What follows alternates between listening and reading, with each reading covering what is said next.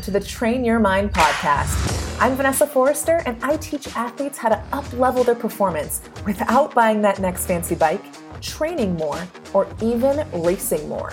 Your next breakthrough performance is closer than you think. Are you ready to train your mind like you train your body? Stick around, and I'll teach you how.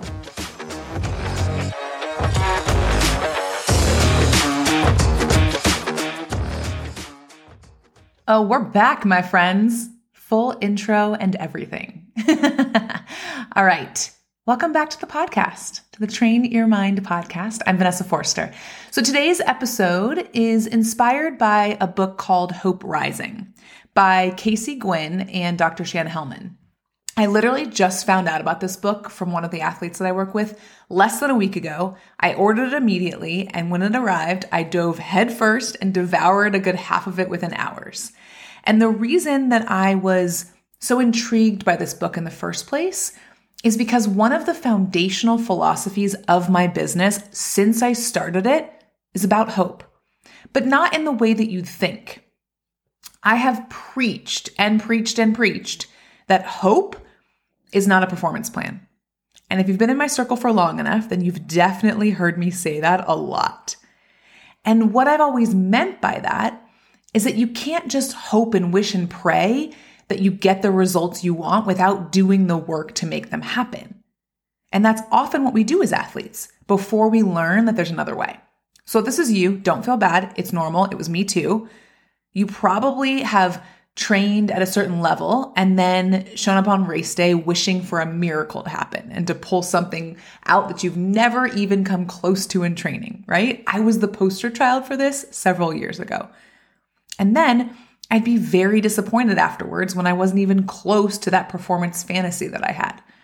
I wasn't doing the work necessary in training to hit those higher level goals. I was doing a fair amount of training with a so so level of cons- consistency, but then I'd line up with a disproportionate amount of hope, or what I thought was hope, that I'd pull something crazy out of the bag. And that's not the way to get to your next level. It's just not.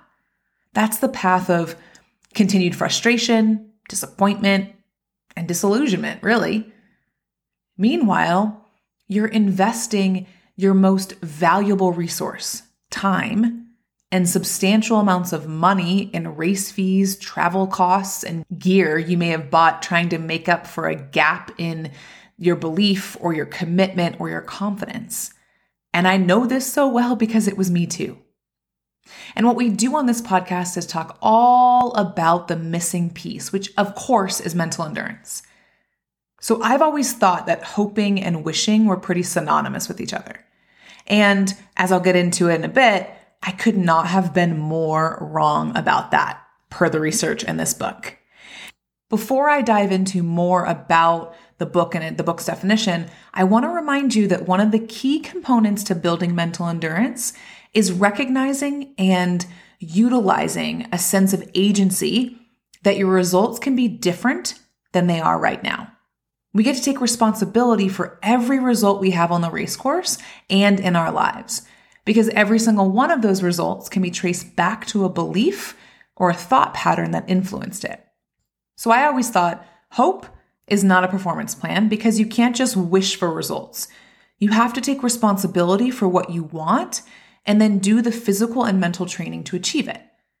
Early on in the book, the authors say to write down your own personal definition of hope before reading any further, just to see what definition you're operating from and how it's different from what the research says. And even though you may not have the book right in front of you and you might not ever end up reading it, I still suggest that you do this kind of as an exercise before I explain more about the, what the book says.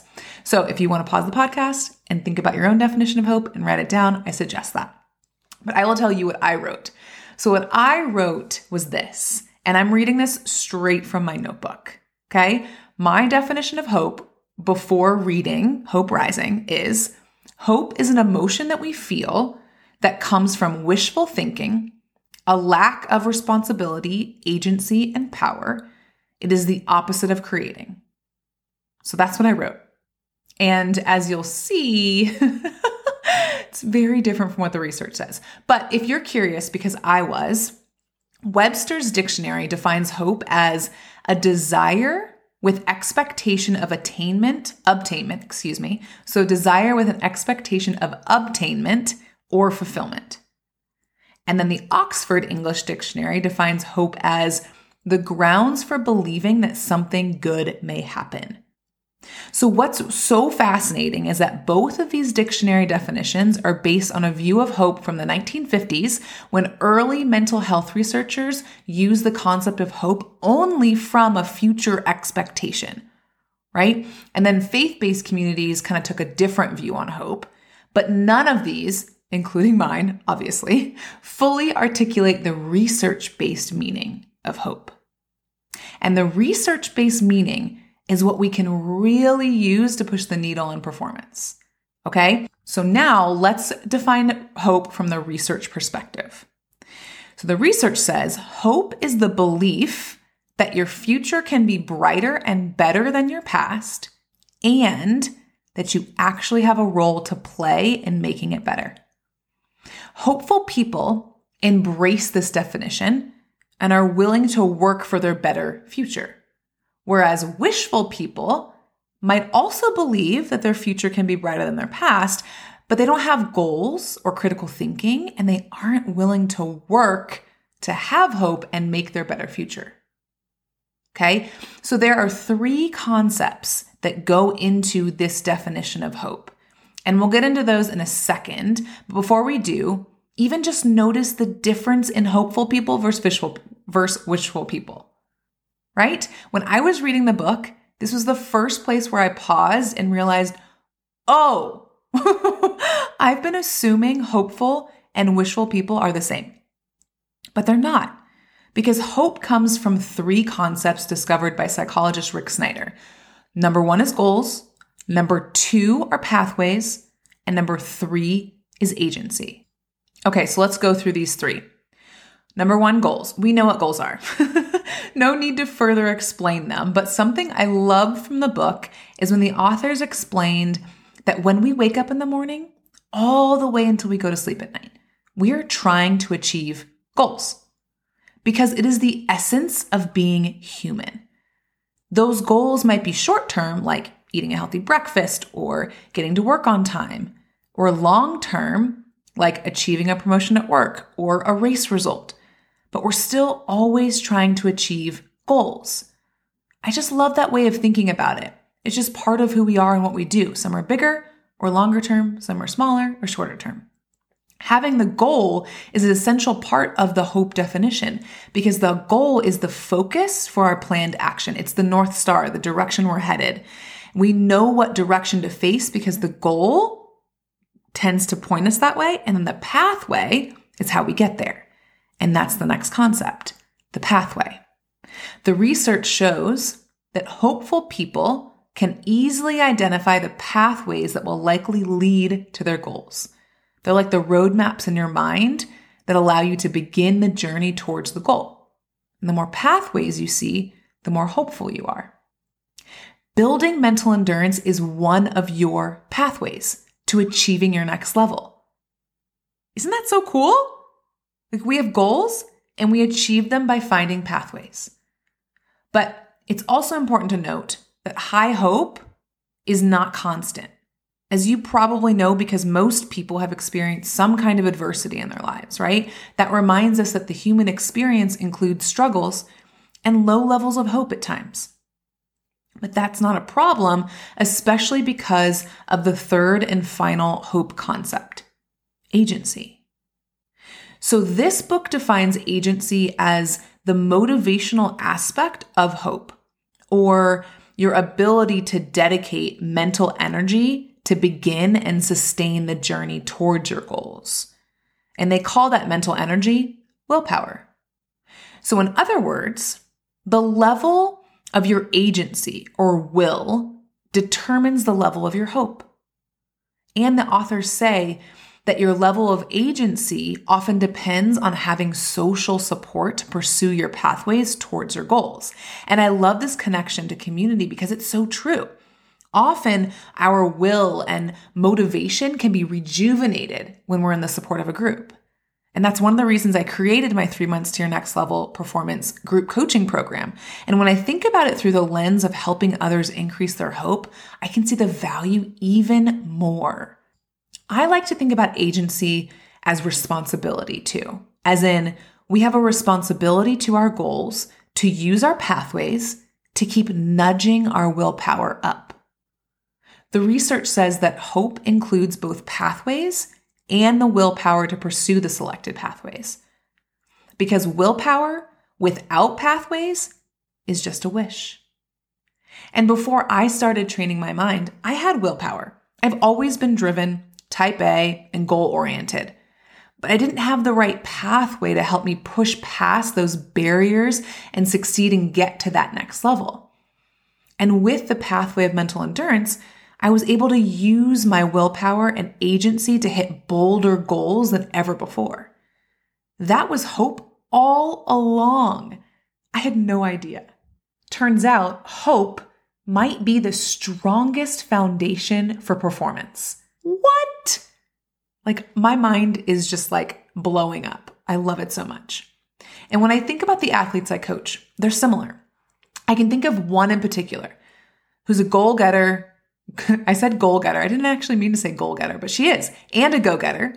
She's a mom of four. She's super successful. She was super successful in her career before choosing to stay home with her kids as a super mom.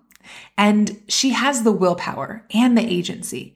She believes she can continue to improve her performance on the race course, but before working together, she didn't have the pathway needed to get there. She wished for better performances. And now she creates better performances.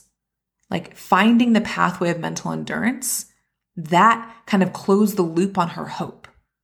Mental endurance is a pathway for endurance athletes to achieve breakthroughs, and it begins with hope. The book says hope is a verb involving action and the ability to change the future. And when you see hope as an action, it opens the door of possibility on where it might take you. Hope is a performance plan. And that performance plan includes your goal, your pathways, and your agency or willpower. Like, what? Yes, it's actually a wildly powerful performance plan. I just need you to let that sink in for a second. Maybe re listen to it. Like it is mind blowing and amazing and just incredibly, incredibly powerful at the same time. Okay, before we wrap up this episode, I love when I'm challenged to think about the language I use. So there's one more thing I want to share from the book that the authors point out to also challenge you in the language that you use.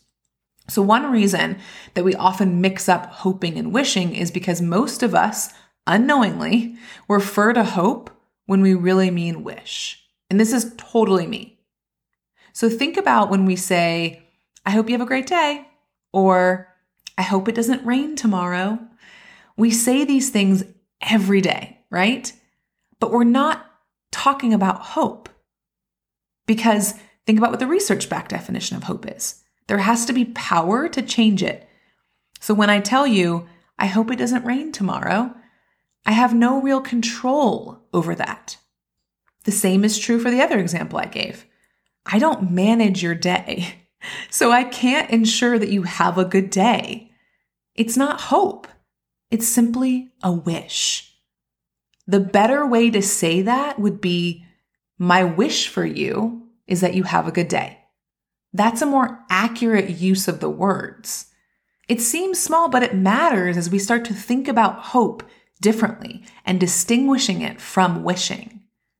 Oh, there's so much more I want to talk about this as it relates to the book and what I've learned and how hope can positively impact performance. But I wanted this episode just to be about sharing the science of hope pretty generally. I may do another episode, I'm thinking on like hope and emotional regulation. We'll see. But for now, consider your own definition of hope. Because, like mine, it may have been turned upside down by the research based meaning of hope. So I definitely recommend that all of you read the book. Again, it's called Hope Rising by Casey Gwinn and Dr. Chan Hellman. And you can also go to www.hopescore.org to measure and score your own level of hope based on this definition that we talked about today. All right, my friends, that's it for today. I'll meet you here next week.